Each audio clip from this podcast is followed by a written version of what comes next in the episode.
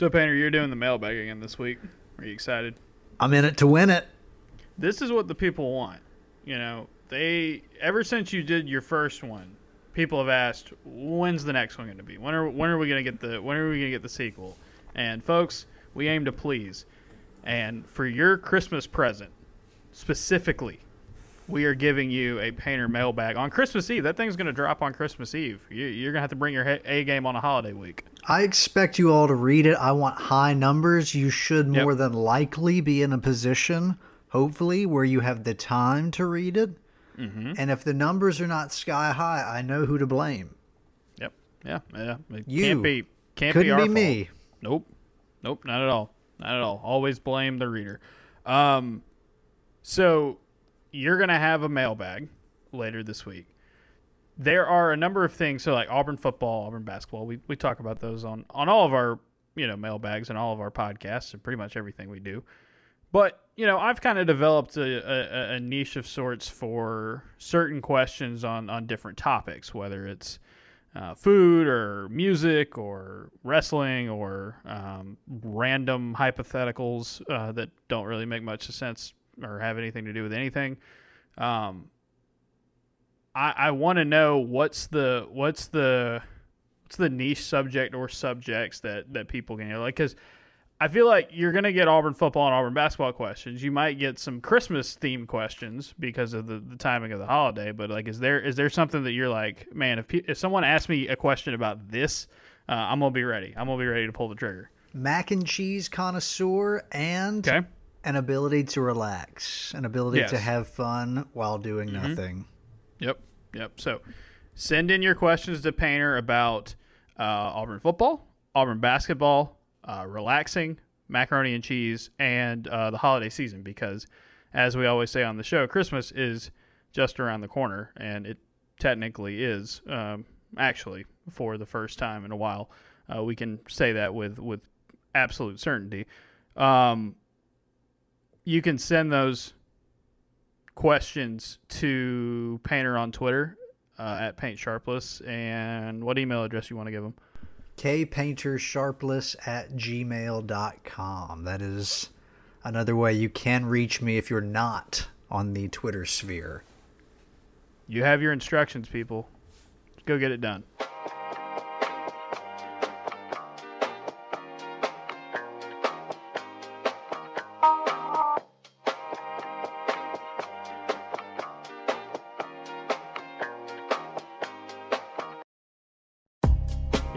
Auburn Observer Podcast, the weekend edition, the recap edition. We've got a lot to talk about here on this Sunday afternoon, evening. We're hopefully we'll get this out to you guys on Sunday night.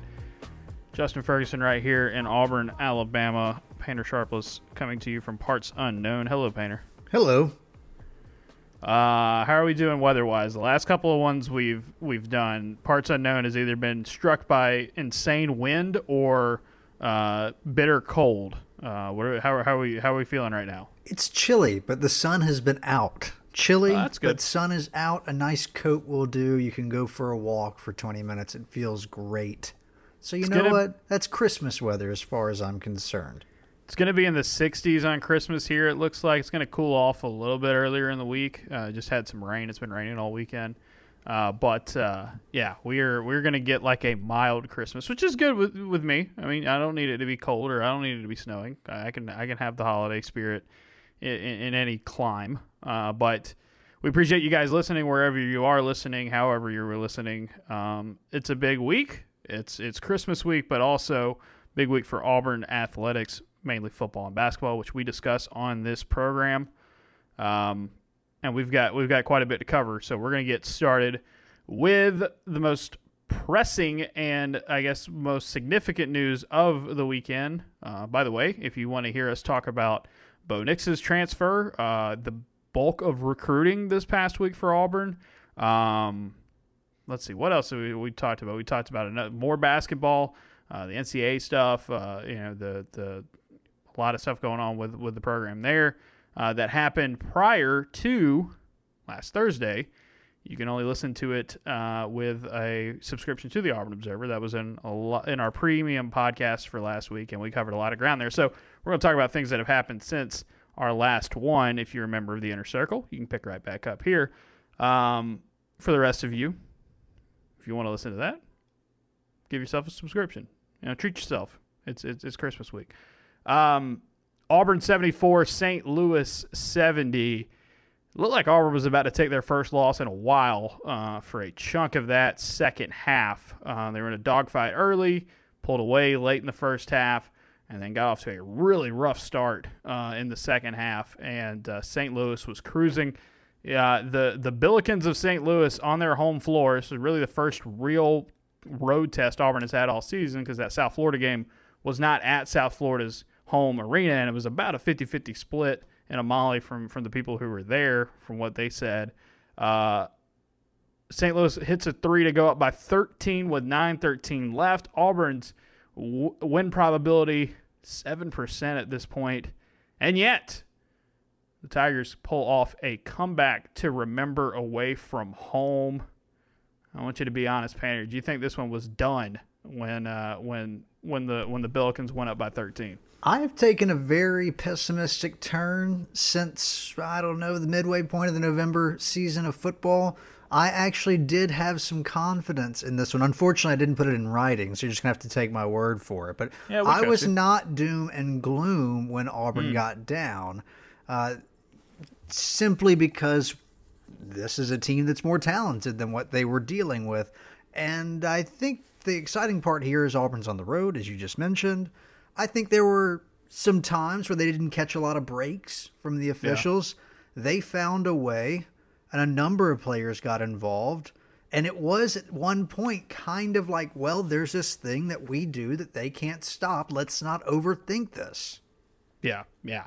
And by the way, that is that is going to be the uh, crux of the film room coming out on Monday morning. For those of you who are subscribers, uh, I went and watched the last eleven possessions of the game for Auburn. Every one of them started with that high uh, high screen and roll action, where Wendell Green was at the top. And Walker Kessler came up, and set a high screen, and then Auburn played off of that. A lot of two man game, but also getting other people involved. There were just so many different things that could that could happen off of that play, and Auburn executed it really, really well. And in St. Louis, it wasn't great defense. Uh, part of it was what they were doing, and part of it was they just didn't have the the the talent or the bodies to kind of hang with it.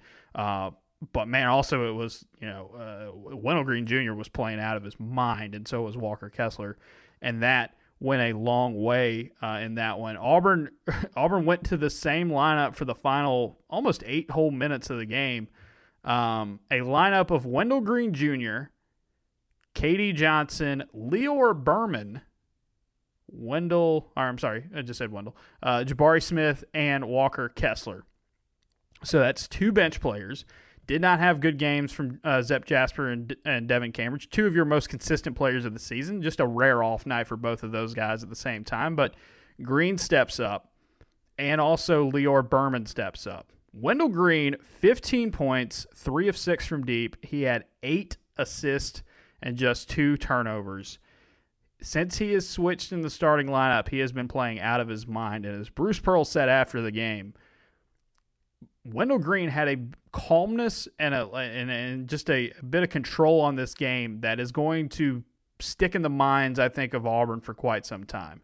Because on away from home in a tough environment, uh, about 10,000 fans in the, in the stands, and most of them are, the vast majority of them are, are, are going against you. Really good, rowdy crowd uh, in St. Louis.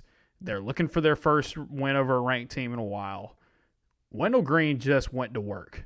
And down the stretch of this game, you know, he checks back in with 8-12 left, and Auburn scores 26 points. They go from being down by a dozen to winning by four. Wendell Green either scored or assisted on 17 of those 26 points. He just had this game by the throat. And we said it heading into the season. He's got an ability where he can just take over games.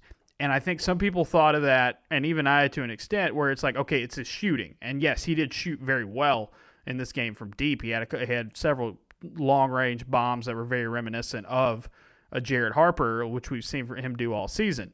However, in this sense, taking the game over was him saying, I am going to really, really take all this action and run this play over and over and over again. And you can't stop me because your guy, Yuri Collins, the point guard for St. Louis, excellent player, by the way, 13 points, 12 boards, 8 assists. He, he nearly got a triple double.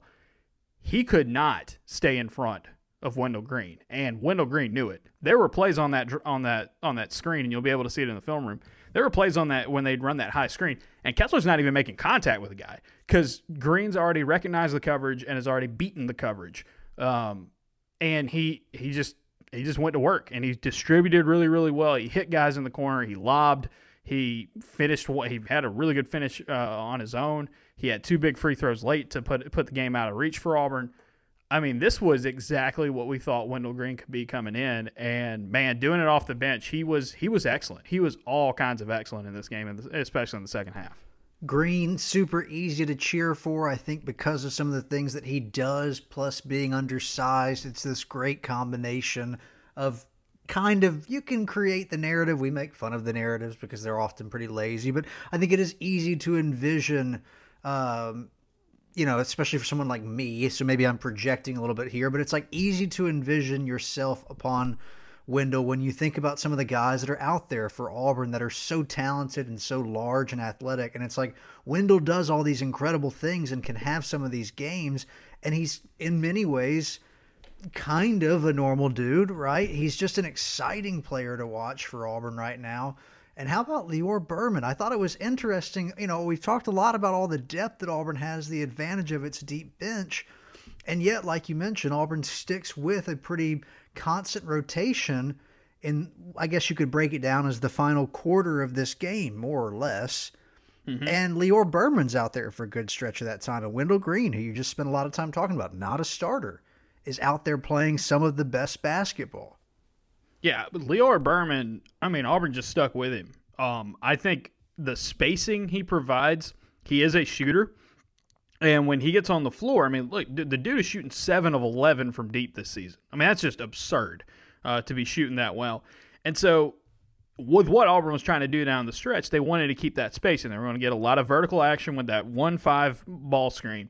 And then they were going to leave Jabari Smith and and and Lior in the corners, and they were going to have KD Johnson available on kickouts as well, which they used on a couple occasions. He hits the game winner down the stretch, but you know it, it, was it was just a really good spot for him to be in because he was a dude that was playing with some confidence. Cambridge just it didn't have it in this game. Um, wasn't really clicking for him defensively. It's like him and Zep Jasper just had rare off nights for for this season. Those two guys have been very much dudes that impact winning at a really, really high level, even when they're not crazy in the box score. Didn't really work for him. So it's Berman's turn. And like Lior Berman on defense, you know, it, he had four fouls, you know, and it wasn't like he was just this lockdown ripping guys left and right, but he did his job. He held his own um, and helped Auburn uh, because he is such a dead eye shooter, catch and shoot guy. And so when everybody for St. Louis was worried about the downhill threat of, of, of Green and, and Kessler, you know, Smith in the corner, there's a play, kicks it out to Lior uh, on a great, you know, drive and drive and swing over to the corner, bang, hits it. Auburn takes the lead, and yeah, I mean it's just it's that depth. He he it's it's that depth that, that, that he shows. He's a guy that is a walk on and it's now just like it's not that it's just like oh this is impressive for a walk on like being in that spot and being a guy that they trust down the stretch like that is impressive no matter what. You talk about Allen Flanigan possibly coming back here soon because uh, Bruce Pearl said before the game on Saturday that if it was an NCAA tournament game on Saturday, you know he would have played. So it sounds like Wednesday when they play uh, uh, Murray State, that's going to be a, an option for him to return. They Lior Berman just is like, yeah, I did. I, am I've deserved minutes this year. His play has deserved those kind of minutes. And uh, down the stretch, I mean, he was a plus player. He led the team in plus minus in the first half when Auburn got on a little bit of a run there, there to the middle to fight back. He was on the floor. So, I mean, just an excellent, excellent finish. Uh, and you you can't say enough about Lior Berman because I mean, he's just been in in the right spot and he's earned that playing time and he's proven that he's that he belongs. That's that's all you can ask for from a guy in that spot. And then on the flip side, you get a dude like KD Johnson out there who struggles with his shot. He's three of ten in the game, four of eight from the line, one of four from deep, three turnovers. Not doing particularly hot. He turns the ball over on the second to last possession. I mean, and if he holds on to it, it's it's either a basket for him to kind of put it away, or he's going to dump it down to Kessler, and it's going to be the end there. But then Auburn calls it again. You know, uh, calls that that high screen again. Kick it out to Johnson. Johnson drives, and he just gets enough room where he does the thing that he's been doing all season, where he just needs a little bit of space, and he's acrobatic enough to finish in traffic and he's got a ton of confidence. And it says something, Painter, I think, about a dude like KD Johnson, where you know he started off the year on this incredible hot streak. These last couple of games, he has not played efficiency wise particularly well. But it seemed like like that last possession, it didn't bother him. Like he looked like a dude that had all the confidence in the world. He took that shot, he took that opportunity, like he was a guy who had scored 30 in the game instead of nine to that point.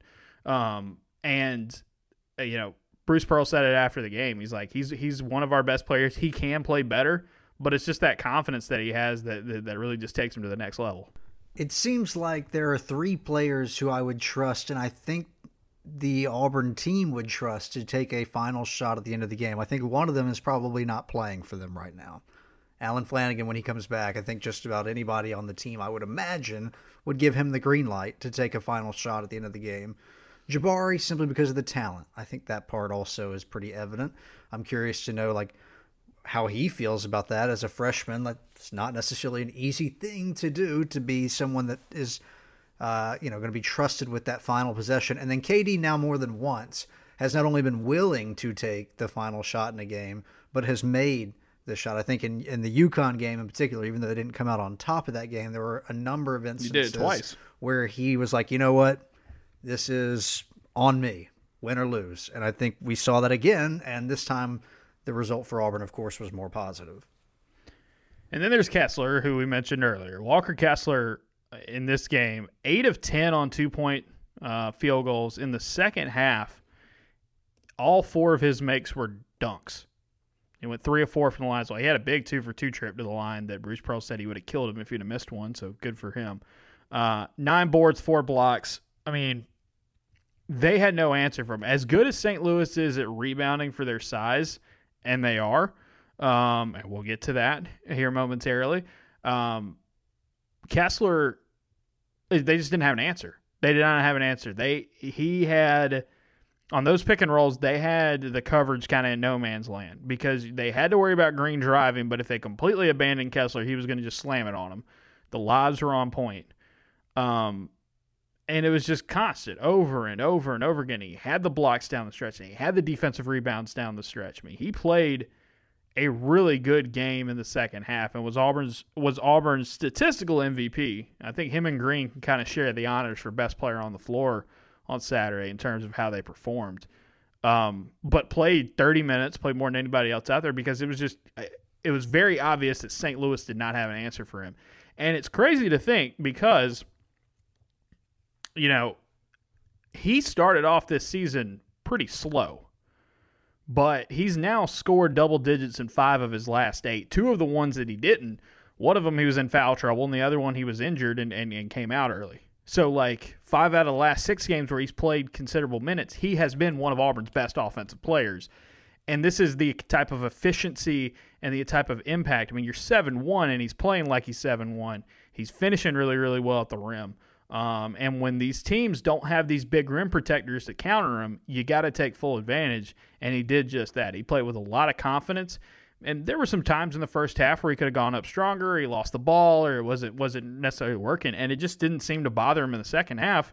Second half, he was he was all over the place, and on top of that, he's the one of the best defensive rebounders and one of the best rim protectors in the country. He's a juggernaut on the defensive end, and guess what? He's starting to look like it on offense too he's quickly becoming one of Auburn's best players, which I think if you look at that objectively, you go, well, yeah, okay, Painter, that's not a super surprising thing when you look at where the expectations were when he was coming out of high school. Nonetheless, like you said, right. started slow offensively. Defensively, I think there were plenty of things to be pleased with. He's been a menace all year on defense. And I would say all of that offensive game that is starting to come together, like there are elements of this where it's like, well, his shooting hasn't been phenomenal. Like you said, there are some moments down low where he could be stronger, he could finish a little bit better. Like there are lots of positive signs about his offensive game, and there are some pretty obvious places where there's still room for improvement. I found it interesting in that game. I think St. Louis was happy to let him shoot the three. I think he only shot two of them. Yeah. But I'm I'm content with him taking them for now. And on one of them, they They're were like looks. they were disrespectful, so much so that the defender backed off, and he just he gave him plenty of space for Walker to just attack the basket. And it's like, all right, fine. Like you're going to give him 15 feet of space. That's that's a choice on how to defend somebody that's seven foot. Yeah, Green hit three threes, as I said. Jabari Smith hit three threes as well you could tell that St. Louis was really trying to slow him down and, and like you know do a lot with the ball in his hands. But he got open. He had great spacing. This was a game for him where he didn't necessarily have to be the superstar to make a big impact. He hits one of the biggest shots of the game down the stretch. Three of five from deep. One of those three pointers, he got fouled, um, but they said it was blocked. Either way, it you know shouldn't have counted the way it did. did. Auburn ends up scoring on that possession uh, anyway with a with a three pointer from Lior Berman.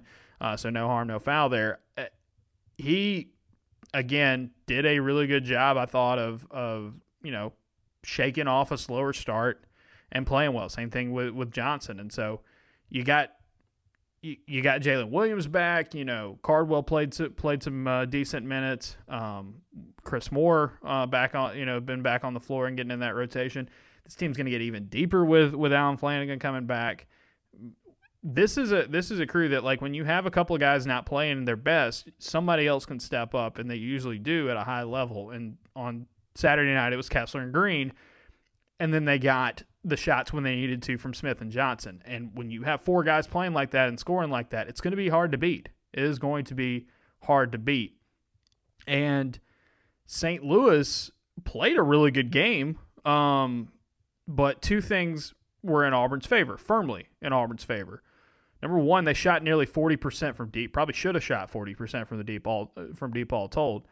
And Auburn won the rebound. Uh, uh, no, not the rebounding battle. They won the turnover battle. Sorry, they won the turnover battle, and it was kind of that classic Bruce Pearl basketball. Even though they're really, really tall, you can overcome a lot in the rebounding game if you shoot well from deep and create more possessions for yourself and and and create more empty ones for the other team by just taking the ball away. And so this kind of felt like a vintage Auburn game even though it was because the seven foot one center couldn't be stopped. Um, they shot really well. Took forever for St. Louis to hit anything, and uh, from deep, and you know they won the turnover battle. And, and the times where they got loose with the ball, they kind of buckled down and, and made something happen. Bruce Pearl saying after the game, you know, we've got some big issues that need to be fixed. Uh, this team is really, really good. This team is one of the best teams in the country right now. I would say, I mean, KenPom, they're top 10 in net right now. I think they're 11th in KenPom. They're going to be knocking on the door of top 10, I think, in the AP this week. This is an excellent basketball team, but it's also a flawed basketball team. You know why? Because it's a college basketball team, and they're going to have flaws. No one's going to be perfect. Um, but you could notice where Auburn's what Auburn's problem was in this game. St. Louis got a lot of points off of layups. St. Louis crushed Auburn on the boards. Now, some of them were long rebounds, they didn't get them. Um, you know, it was telling that Collins had 12 rebounds, considering six six feet tall. Um, there Nonetheless, were a, though, a plus 19 in yeah, rebounds, it's like, all right. I it's mean, bad. Yeah, it it's bad. It they had happen. as many offensive rebounds as, as Auburn had defensive rebounds. That's bad, considering how big Auburn is. And we've seen at times this year, Auburn, the UConn game being a good example, getting roughed up a little bit on the inside, um, and then losing that that rebounding battle. This is a team that, outside of Kessler and outside of Smith, needs to do a better job on the whole. It's a rebounding team. You know, you didn't get much of it out of your wings. Now, I think I think having Allen Flanigan back will definitely help in that regard. And I think more minutes for guys like you know Jaylin Williams, who was you know coming off that injury, could help moving forward. But they got they got they got beaten on the boards. They got kind of crushed on the boards over and over and over again. And that is one area where this team is going to have to hit the drawing board and like, all right, we got to figure out how to fix this because the challenges are only going to get tough moving forward, um, especially in SEC play. But on Wednesday, they play a Murray State team that, like St. Louis, is small but really good at rebounding. That was the book on St. Louis heading into the game. That held to form. Same thing happened in this game. Auburn's got to find a way to get tougher down low and finish the game off, uh, or I'm sorry, and start the game like they finished the game off against St. Louis. Against uh, you know down the stretch against St. Louis, you know when they made that run, St. Louis only had one basket inside the paint they did a good job down the stretch of defending the rim and getting rebounds and preventing St. Louis from second chance opportunities. Right? Auburn, to their credit, had more second chance points than St. Louis did, even though St. Louis had a massive amount of offensive boards compared to Auburn. So you made the most of it of a bad situation. You just don't want to be in that situation more often because you're about to play teams that are bigger and stronger and more athletic because they're SEC basketball teams. St. Louis quintessential first round team that we would describe as scrappy that you probably oh, yeah. don't want to draw in the tournament. Auburn nope. gets the win on the road. I'm pleased. I understand that you know this game uh, you could have gone into it thinking that Auburn was going to run away with. I think though from what I could tell the response online at least whatever that's worth was pretty measured. I think most people got the news that like this is a pretty good St. Louis team that's gonna be in the hunt to make the tournament. You won on the road and you did it in a way that wasn't necessarily pretty, but it involved sort of a rotating cast of characters. And I think that's what I like most about this team right now is that when players like Cambridge or insert doesn't have to be Cambridge, any any other player has an off night, you've got a deep enough bench, you've got a talented enough squad. There's more than one way that this team can win. Yeah, and I think you know I said it in the preview podcast last week in the premium one. I said get the win over St. Louis by any means necessary. I mean, it is a road game. It's a quad one win, which you know for those of you who don't know means it's the best quality win you could get for an NCAA tournament resume in terms of category, uh, because they are a top seventy team in net, and you played them on the road. That's a good win. That's a really really good win uh, to have. So it was like whatever you can do to get it done, whether you win by one or a hundred, like that, just get it. Just just get it was was the ultimate goal. This wasn't going to be a game for style points, and it's a lot easier to say that now when Auburn was down 13 and they came back and won. Like it is a really high quality win because of how Auburn pulled it off. But it's a high quality win in and of itself because St. Louis is a team that's going to be tricky. Now, they have issues they have problems that have hurt them in games down the stretch this season, like this one. Um, but it's kind of crazy to think about it, and I wrote about it in the, in the observations. In the second half, St. Louis averaged St. Louis averaged uh, a stunning 1.303 points per possession. That is elite offense, and they lost. And they lost because Auburn stepped up when they had to. Uh, and and you know when St. Louis slowed the game down, which is what Bruce Pearl said. He said, I'd have done the same thing if I were them in that situation. Auburn just got more stops and, and, and made the most of their possessions down the stretch. St. Louis did a great job, and this is going to be a good team. I don't know if they're an NCAA tournament team. They're going to be in the hunt for it. I think this is definitely a team that's going to get in NIT conversations. Um, but, you know, they're in an A10 that looks kind of wide open this year. Um, so I'm interested to see. They got a really good coach. They got one of the best point guards in the country in terms of assist in Collins. And yeah, like I said, he almost got a triple double last night. Like he is really, really good. Um, so I mean, this is a high, high quality win for Auburn. Best win of the season for Auburn, uh, according to Pearl and the and the and the guys. And and I tend to agree. Uh, this is the, this is one that you will take and uh, and run with it. Um, and so Auburn now down to just one more game in non-conference play before they get into SEC play. As we said earlier. They play Murray State on Wednesday. Weird five o'clock tip on on a Wednesday. Um, I bet you don't hate Mur- that though. No, know, don't hate It's going to end a little bit sooner than normal. Don't don't hate it. I think I'm going to be covering that one for the AP, so that'll help me out a little bit deadline wise. Um, but yeah, Auburn's ten and one. They could be getting Allen Flanigan back on Wednesday, which will be huge. And be interesting to see how Auburn eases him back into action. They don't have to like they don't need to me, I don't think. They don't need Allen to be elite Allen until February. Like and even then this team's good enough around him that he might not have to be what he used to be in order for him to be excellent. Look at a guy like Jaylin Williams, look at a guy like Devan Cambridge, look at some of these returning pieces where they're not the same guys as they were last season in terms of role, but they can be game winners for you. And so you're getting that back. But like I said, Murray State, team that rebounds really well uh, for their for their smaller size. Auburn's going to play at home, which is a pretty good sign for them. Uh, if you look at Murray this year, they shoot really really well. They're efficient. They are an efficient basketball team. Kind of a little slower on offense, uh, but I mean you got guys like uh, DJ Burns and Tevin Brown and KJ Williams. These are guys that are in the top 100 nationally in several statistical categories of just efficient basketball. Um, so this is going to be a really tough game. This is going to be a tough game for Auburn. Um, you know, they'll be projected to win. They'll probably probably be favored by like low double digits in this one. But I mean, I'm I'm, I'm going to be honest with you. This is this kind of feels like another any means necessary kind of win. Um, get it go to the go to SEC play as one of the best teams in the SEC, if not the best team in the SEC at this point. Now that Alabama uh, took a loss to Memphis, I mean, you couldn't ask for much more. You, you, you were that you were a couple of breaks away from from being undefeated at this point with that UConn game. But I think you, they've learned a lot from it, and they're continuing to get better as time goes on. And I mean, I don't think you could ask for much more right now for Auburn. Auburn's blown out teams. Auburn's had to battle back in games, in several games. Auburn's had to adjust. Auburn's had to learn. Auburn's had to evolve. And that's what you want out of a non conference schedule like this. Not a whole lot of like wild, like, oh, wow, they beat so and so. That's a big win. Like, they don't have a Gonzaga win on their schedule like Bama does.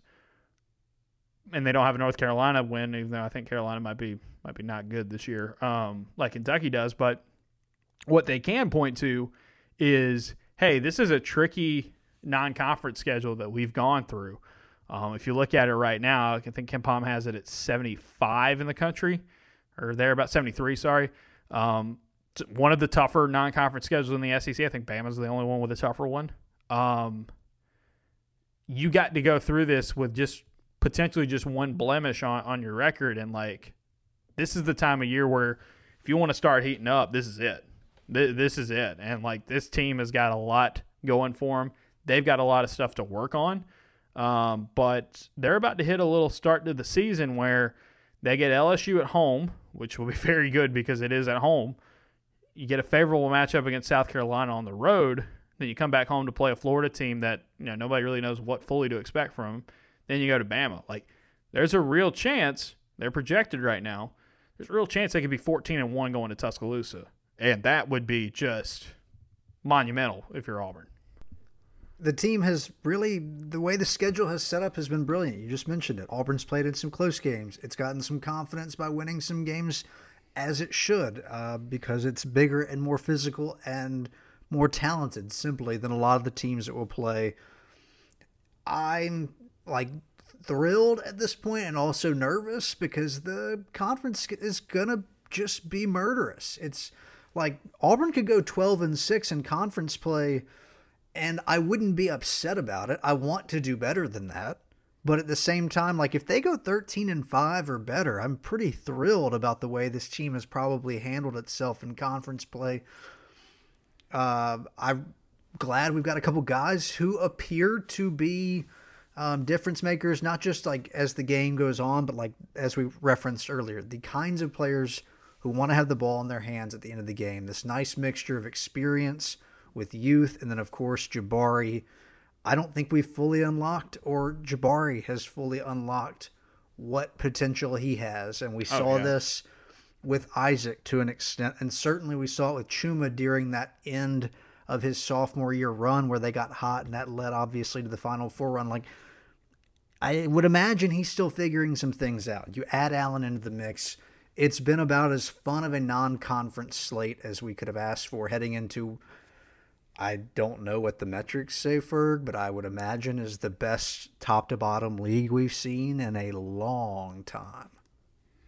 Yeah, I think for for SEC, definitely the best top to bottom league um, they've had in a while. I think when you look at a Georgia team with a losing record, I mean they still have a pretty big scalp on there with Memphis, considering the teams that Memphis has beaten. And Missouri hasn't been hot this year, but I mean this is this is a schedule right now, or this is a conference right now where there's a lot of really high quality teams, and Auburn's going to be right up there as one of the best going into it. I think Auburn and Alabama and LSU are some combination of one, two, three right now in the league. With Tennessee and Kentucky very, very, very, very close behind. The Kinda numbers surprised like that, Kind of surprised that Arkansas. Kind of surprised that Arkansas is kind of slipping like they have had these uh, with the with the two losses they've had. But we'll see how they how they turn it around. the numbers like Tennessee, and I'm still in on Arkansas. I think they'll figure it out come Yeah. come conference tournament time, you know that sort of thing. Like they have had a bad week or two here, but uh, Musselman has proven that by the end of the season, it seems like he's going to have a, a club ready to go. And I think it's the thing with Auburn, and I wrote about it in the mailbag this week. Somebody asked me, "Is like I don't think Auburn is an elite team. I don't think they're a number one seed type of team right now. I think the ones that are in, in college basketball have kind of separated themselves, but it doesn't mean they're un, uh, you know unbeatable. Um, but you know they've got every right to move on up. I mean, if they win a bloodbath of of an SEC season this year, I think whoever wins the SEC could be number one. Could be a number one seed. Um, and I think Auburn just getting a top four seed in the SEC tournament is awesome. But this is a team that's got the talent and the depth and is only getting better.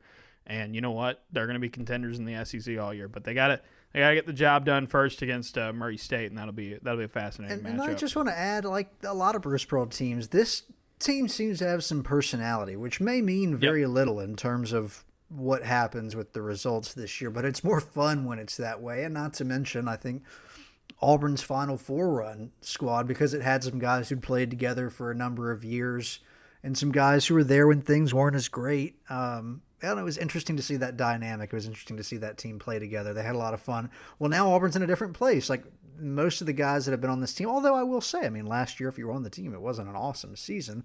But a lot of these guys, in one way or another, because of where they came up in recruiting or what expectations had already been laid at Auburn with Bruce Pearl there, like there is, I think, a different sense around the program of what is expected of them at this point in time. Nonetheless, uh, Yeah. if you saw KD Johnson's post, I think Christian Clemente put it on Twitter, but I think he Yep. pulled it from KD's IG. Uh, very fun, having some fun at the expense of the St. Louis crowd, who seemed, by the way, to be a very engaged and fun crowd. I think that was a, a big deal for them.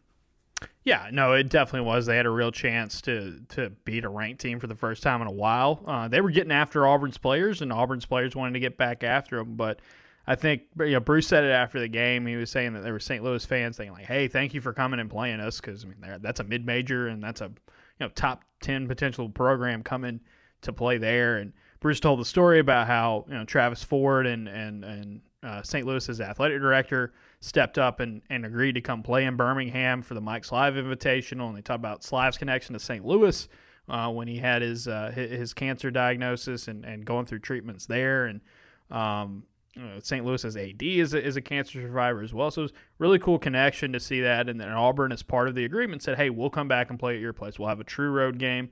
And Auburn got exactly what they wanted. They got exactly what they wanted uh, out, out of this game. The, the the the money quote from Bruce Pearl uh, last night to kind of wrap it up uh, is this. Uh, he said, um, "We want to be in a hostile environment. St. Louis is a really good opponent. This is a great, great facility. They had great fans. It was important to get tested.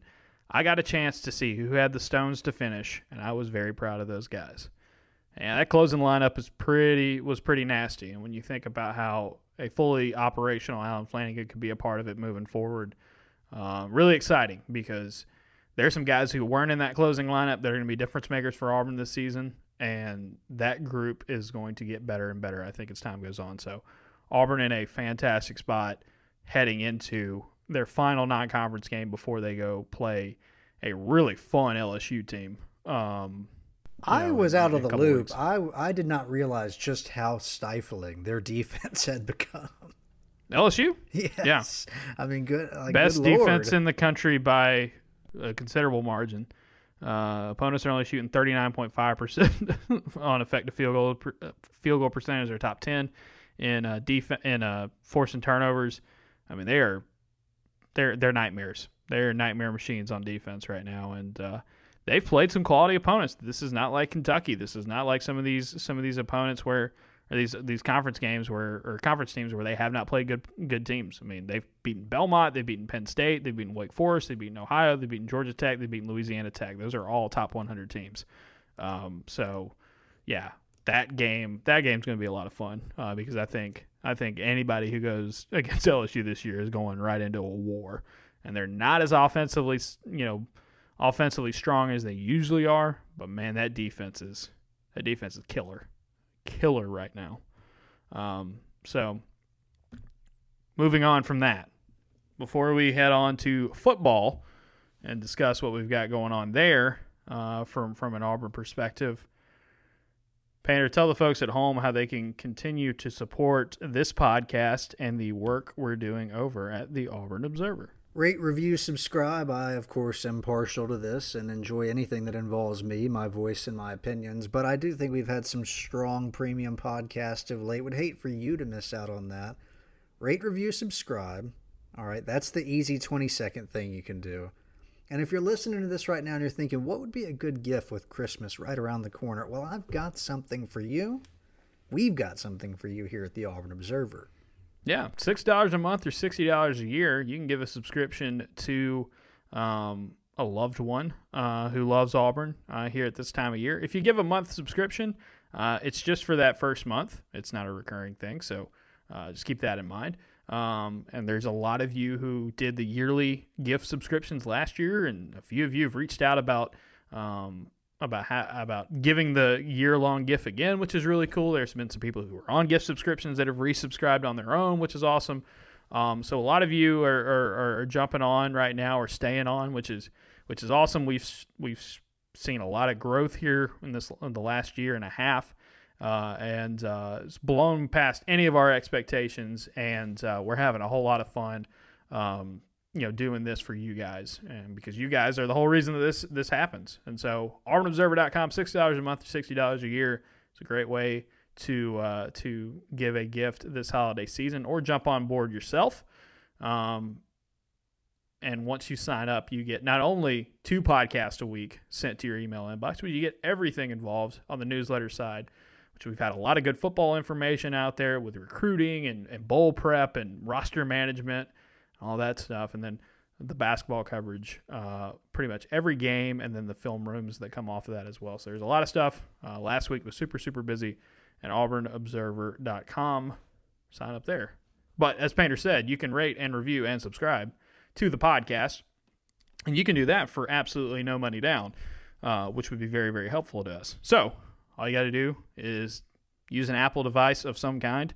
Uh, click the podcast app, type in the search bar, uh, ty- go to the search button, type in Auburn Observer, click on the Auburn Observer, scroll down, scroll down to ratings and reviews, tap write a review, give us five stars, and say something nice about Painter, and we will read your five star review on the air because we are vain, but we also like hearing from you guys. Um, Painter, we got a really cool uh, review here um, to read. You ready?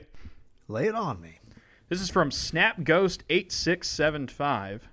Snapghost writes 2020 and into 2021 have been some hard years, and I'd like to thank Ferg and Painter for this podcast and their efforts in the Auburn Observer. Can always count on them to be a highlight of my week on Sundays and Thursdays. They're knowledgeable, fun, and the podcast is always great. Feels like you're getting to be a part of the conversation between two old friends. For any Auburn fan, the podcast needs to be number one on your list, and the money for the premium subscription is the best I've spent this year. Thank you guys, and Merry Christmas. Well, Merry Christmas to you, Snap Ghost. That was very, very kind, and uh, we we really appreciate that. All right, Painter. We also have to we also have to do a little business here. Good timing. Very, very good timing. Let us tell you about our friends at homefieldapparel.com. Ladies and gentlemen, Homefield Apparel is the number one place to get high quality college apparel uh, for your favorite team, and if you're listening to this podcast, your favorite team is almost certainly the Auburn Tigers. They've got a lot of stuff at home field for you. I'm talking the softest, most comfortable t shirts, hoodies, sweatshirts. They've even got some joggers for those of you who are into that kind of thing. All at homefieldapparel.com. Uh, the Auburn ones right now, I mean, t shirts alone, you've got the 1957 National Championship. You got some vintage Auburn basketball uh, ones. You've got some Sailor Aubies.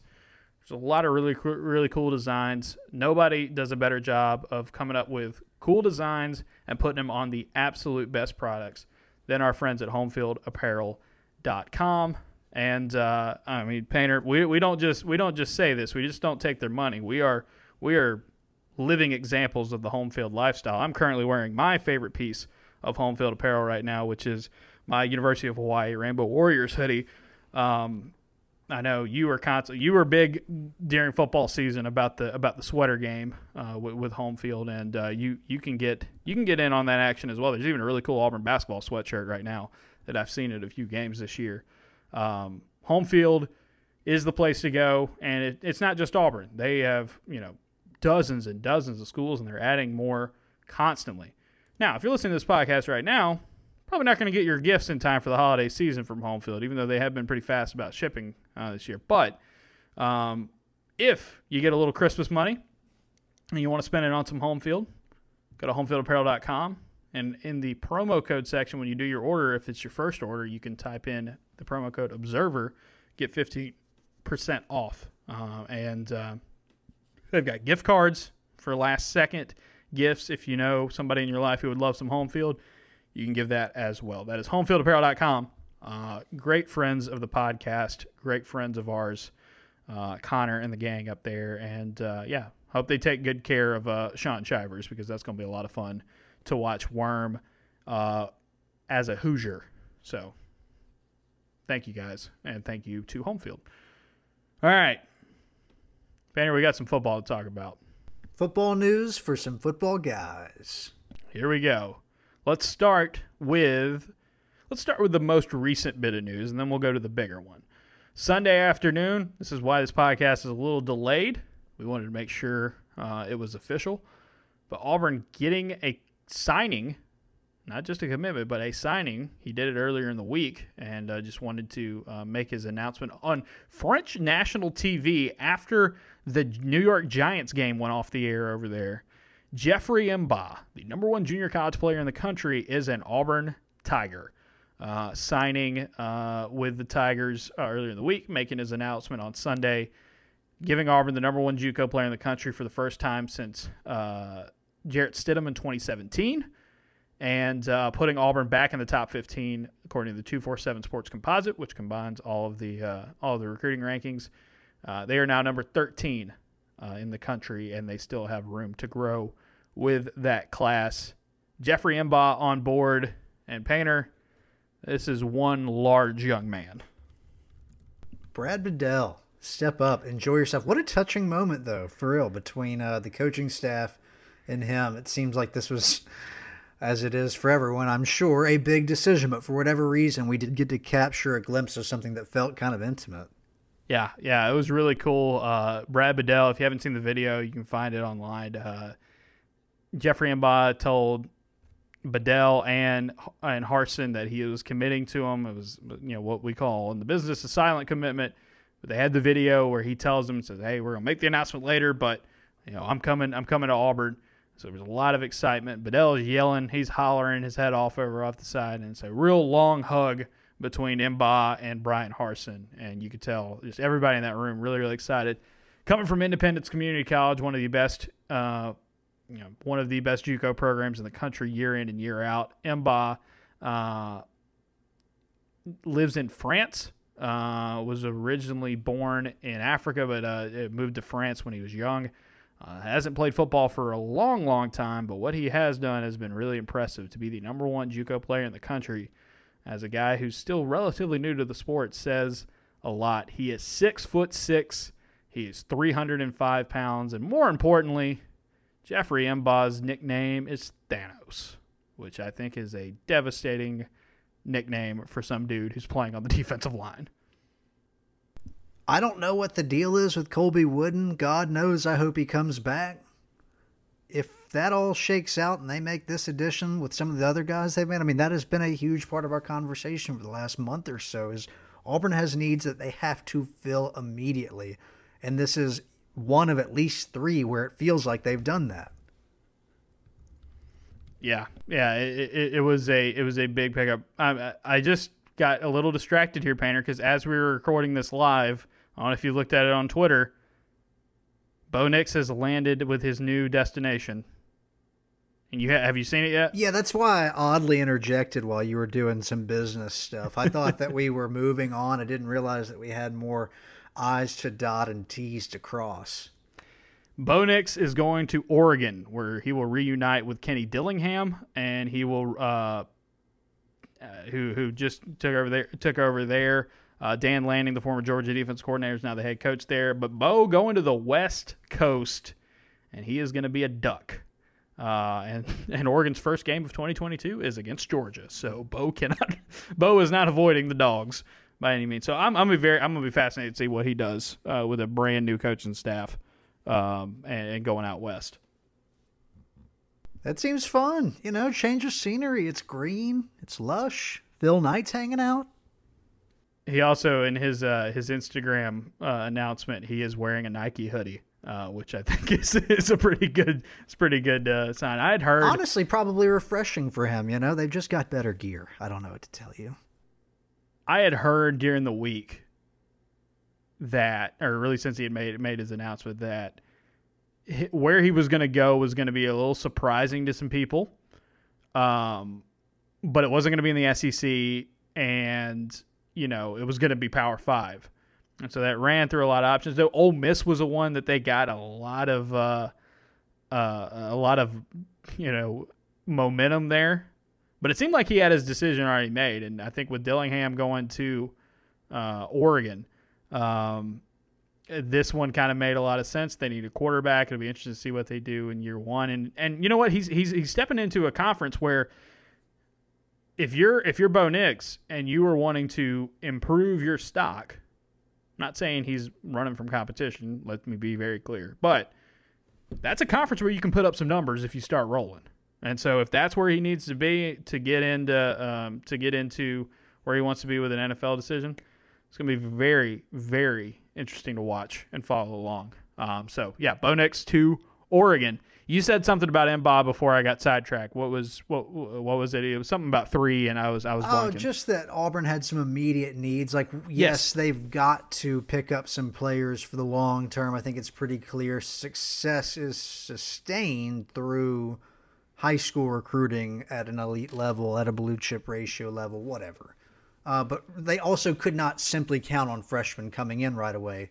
And there were some positions of need that they've gone to the junior yep. college route for and done so emphatically. And on top of that, I was also adding I don't know what Colby Wooden's status is. I don't know if you're in a position to talk about that. I'm just saying, adding what it seems like they might be getting back with this recent news is a pretty exciting pairing. Yeah, it, Colby Wooden said he hasn't made his decision yet on whether he's coming back or not or going pro. Same thing for Derek Hall. Um, we'll see. I think it was something where, you know, going off of guys that were coming back, possibly. Owen Pappoe apparently back at practice. He hasn't opted out. I, I wonder if he'll play in the bowl game, but I think the sign that he hasn't opted out and he hasn't gone pro yet and he might be back at practice after missing most of the season could be a good sign that he could be coming back next year. So I'll be interested to see with Wooden and, and Hall. They're going to get information. They're going to get, hey, here's where we think you are. I think both of those guys, Hall and Wooden, another year with the defensive line talent that Auburn could have, could be in a really, really good spot. A guy like M'ba gives you another big body and instant impact type of player uh, down the middle. I think JJ Pegues is a guy that is going to continue to get a lot of attention. You've still got dudes like Zykeivous Walker. Uh, you, have still got Lee Hunter and Marquise Robinson, who were highly rated coming out of high school. They're doing a good job, uh, from what Bryan Harsin said earlier this week at uh, at bowl practices. This could be a really good defensive line next year, and I think M'ba gives you something that you don't have right now with Tony Fair leaving, with Marquise Burks on the way out, uh, possibly as well. You need another big body dude. Auburn signed three of the top seven uh, JUCO players in this class. Jeffrey M'ba, top defensive lineman in the country, or player in the country, and by extension, the top defensive lineman uh, in the country. You got Keionte Scott, number one corner in the country coming out of junior college, and Marquise Gilbert, the number one safety. That is instant impact on the defensive side. Auburn needs to start getting some guys that are instant impact players on the offensive side of the ball, whether through the transfer portal or junior college. But this has been a really good reloading by uh, Derek Mason and, and the guys on the, on that staff on the other side of the ball in this stretch where they've gone all the way up to a top 13 class in recruiting. And our buddy friend of the program and Auburn director of player relations, our guy Trovon Reed, saying uh, they're not done yet when it comes to junior college players. So keep that in mind uh, moving forward. So Jeffrey M'ba Thanos is coming to the Plains. I believe the first French player to ever play at Auburn. Uh, I think that think that sounds right. You've, Auburn's had Germans and Australians and and Canadians and others kind of come in. First French player coming into the program. And he is not the only new addition for Auburn.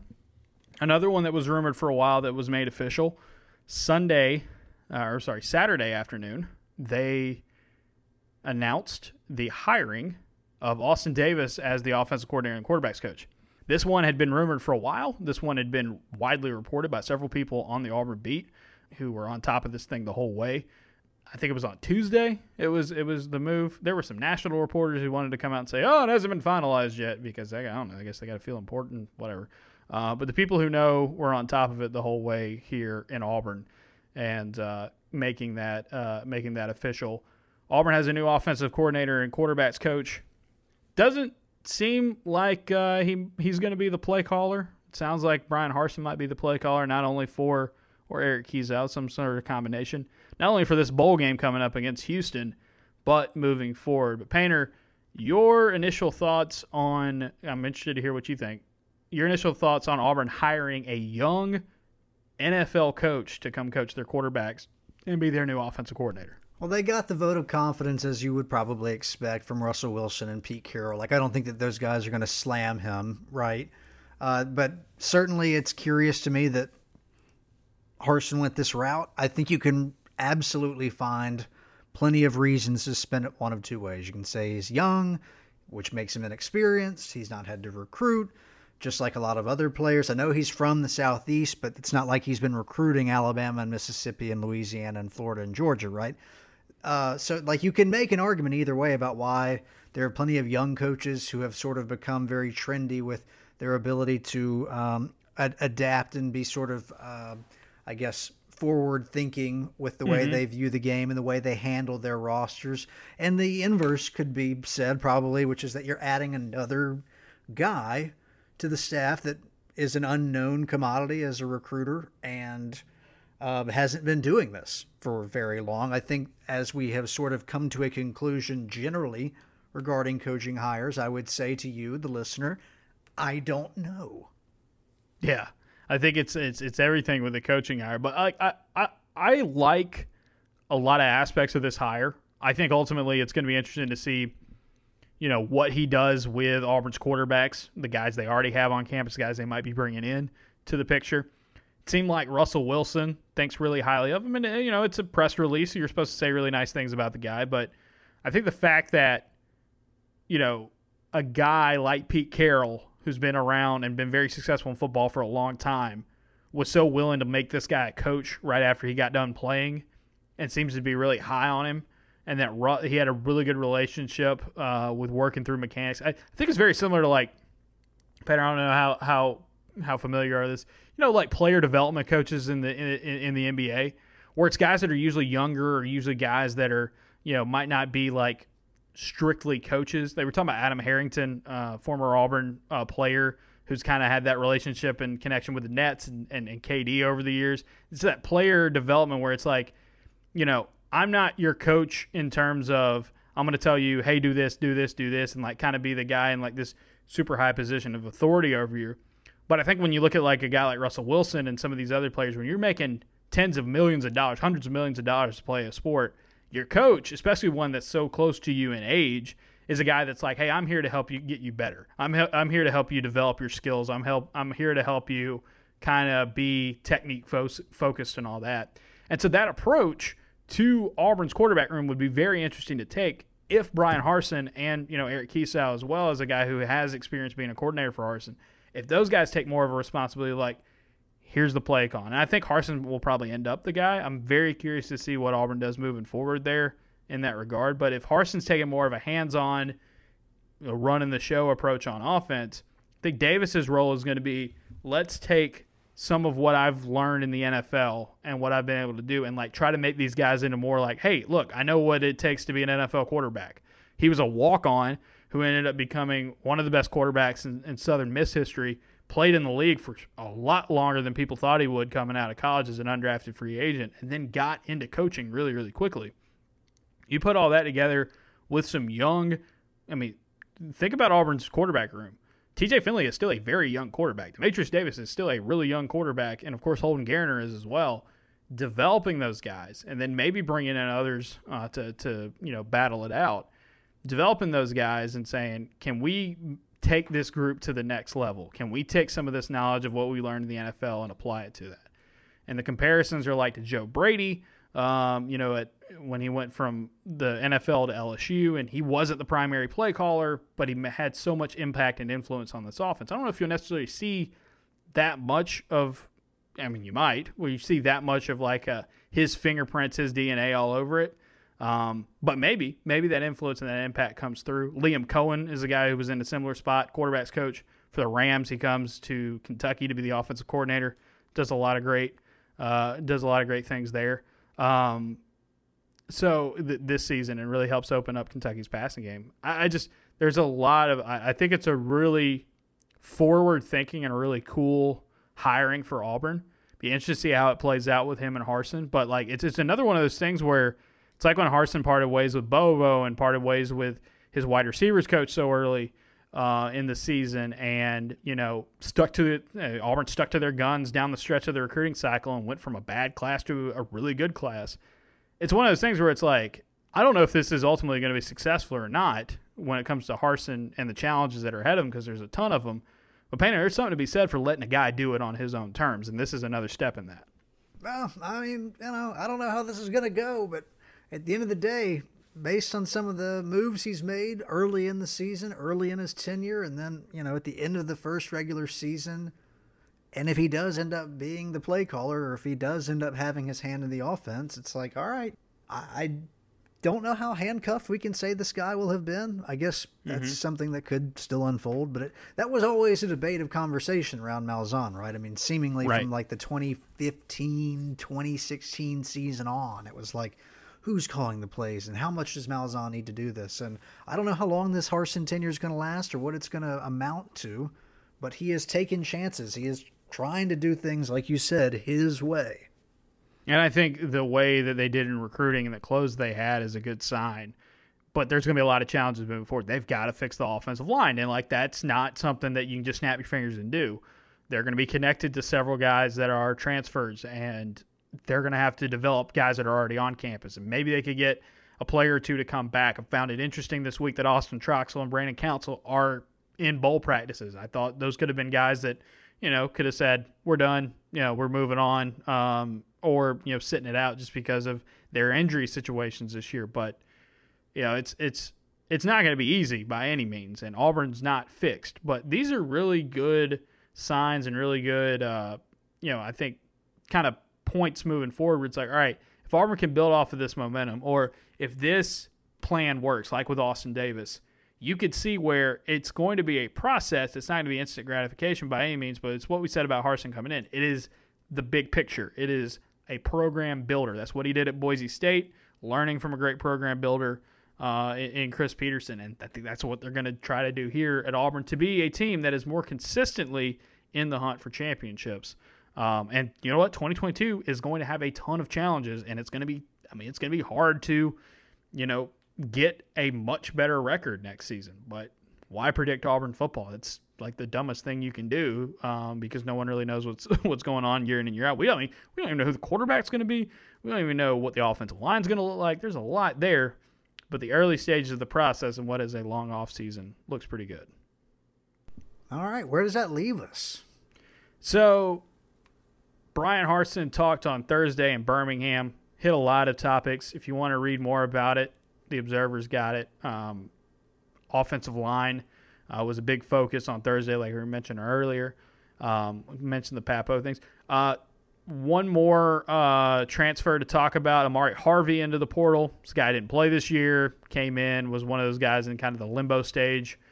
Auburn signed quite a few defensive backs in this class, so I think it's one of those guys just like, oh, okay, well, maybe playing time is not going to be the best spot for me. And so Harvey going elsewhere, it's it's one of those more predictable ones. But um, I'll say this: they are now they now have seven outgoing transfers, which means they can replace all of them with new signees.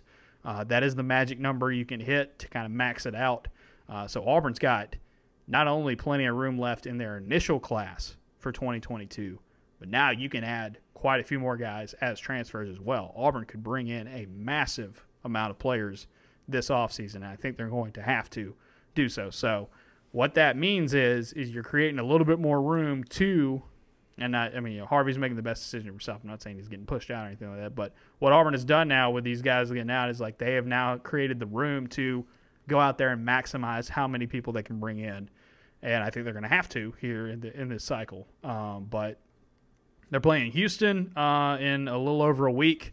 We'll have more on that as we get closer to that game. But uh, a Houston team is going to be really, really tough. I think Auburn's offensive line is going to be the primary focus. Um, but it'll be interesting. You know, Auburn had guys opt out that are going to the next level, but it's not everybody. They're having some key players who are, who are going to be coming back and playing in this game as they at least contemplate what their what their futures hold, and that's a good sign. Uh, there was a lot of doom and gloom this time last week uh, with the program. The fact that you've got a number of guys wanting to come back, I think, is, is a really good sign for the for the Tigers quite frankly, I, you know, I'm doing my spin zone. I'm hoping everything that I, I'm, I'm, I'm trying to speak it into existence with this offense, whether it be for the bowl game or the new offensive coordinator hire. Like, I don't really have any evidence that this is going to go particularly well, but I also don't have any evidence that it's not. Right, right, exactly. I think that's the key thing. It's like it could go either way. As a fan, my take is always for y'all, like it's never as good as it seems, it's never as bad as it seems. But also like the off season is the time for optimism. If you're going to be very pessimistic all off season, you're going to have a bad time. Um, so if you're looking for reasons to be positive, I think this hire of Austin Davis is very forward thinking. I think it's very uh, it's very interesting to see how it all comes together with a young quarterback room. I think it's also something for Harsin where you can say, you know what, he's doing things on his own terms we'll see how much momentum they can gain in the in a bowl game that is going to be tough. Not the end of the world, but also not everything's fine and everything's perfect again for Auburn football. Um, but you know, if you want to, if you want a well-oiled machine to cheer for right now, you got Auburn basketball. They're they're in a really good spot, and I think that's kind of where you know it was a process there in basketball. And of course, Bruce Pearl was working from a much further spot behind than Bryan Harsin did. But it's about building a program and building something consistent. And I think Auburn has definitely done that in basketball, and they're trying to do that in football. Yeah, I feel like we're cruising here. This has been good. Auburn good. Auburn is supplying us with plenty of good news right now. I, you know, that's the thing about the offseason. It can it can become a little bit uh, yeah. Uh, laborious. Not right now. Not between nope, everything we've had with signing day and the basketball team playing well and everything else you just listed about the transfer and, and Auburn's offensive coordinator and generally just the direction that this offense will or will not take next season. I think uh, be curious to know like what does the average fan feel about this football program because mine was so overwhelmingly pessimistic as we shut things down with the regular season and I'm starting to pick myself up and decide, you know what, I guess I'll just hop back on it and see if we can, you know, win nine games. That would be a that'd be a heck of a, that'd be a heck of a 2022 season. That'd be a phenomenal year, but you know what? Not impossible. Not impossible by any means.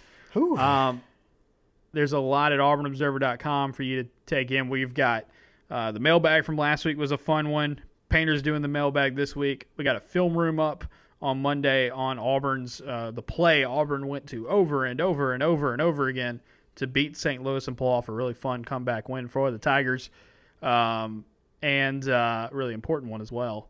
Uh, we'll have more stuff throughout the week. Uh, Auburn plays Murray State. Uh, more recruiting, more uh, staff uh, kind of info, you know, with with with Austin uh, Davis uh, signing on and kind of the impact there. So it's gonna be a lot here in Christmas week. You know, we're gonna we're gonna enjoy the holidays, but we're not we're not taking this week off by any means. We're not we're not going on vacation. We're right here. We're gonna be here for you guys. And uh. Sign up and be a part of it. Six dollars a month or sixty dollars a year. You excited for Christmas? I'm ready. I think it's that time. I'm looking forward to uh, having, you know, just a little bit of time off and watching some football, all that stuff. Although, man, you know, it's not to get into the, the sad stuff, but at least right now it looks like some stuff's on pause, whether it's yeah. football and or basketball. Yeah, yeah. As as we always say on this podcast, everybody take care of yourselves. It sounds like this, you know, this this variant is uh, picking up in infections. Doesn't seem to be as dangerous or as deadly as the other ones in the past, but uh, it is disrupting life a good bit. So everybody Um, a lot of travel going on. Try to be as safe as you possibly can uh, and, and, enjoy what you got going on. You hitting the road or are you staying in parts of the I'll be around. I'll just be hanging out. You know that thing I do. Yeah, that thing that thing you do. Um, appreciate you guys listening. Uh, for those of you who are subscribers, we'll talk to you again later this week after the Auburn Murray State game. Uh, for those of you who are free listeners, uh, make sure you rate, review, and subscribe if you haven't already to the podcast feed. And we will talk to y'all sometime early next week. Merry Christmas, uh, happy holidays, all that jazz. Painter, final thoughts. Aaron Rodgers, Mr. Dillon, you can do it. Let's connect. Let's push me over the hump with fantasy football.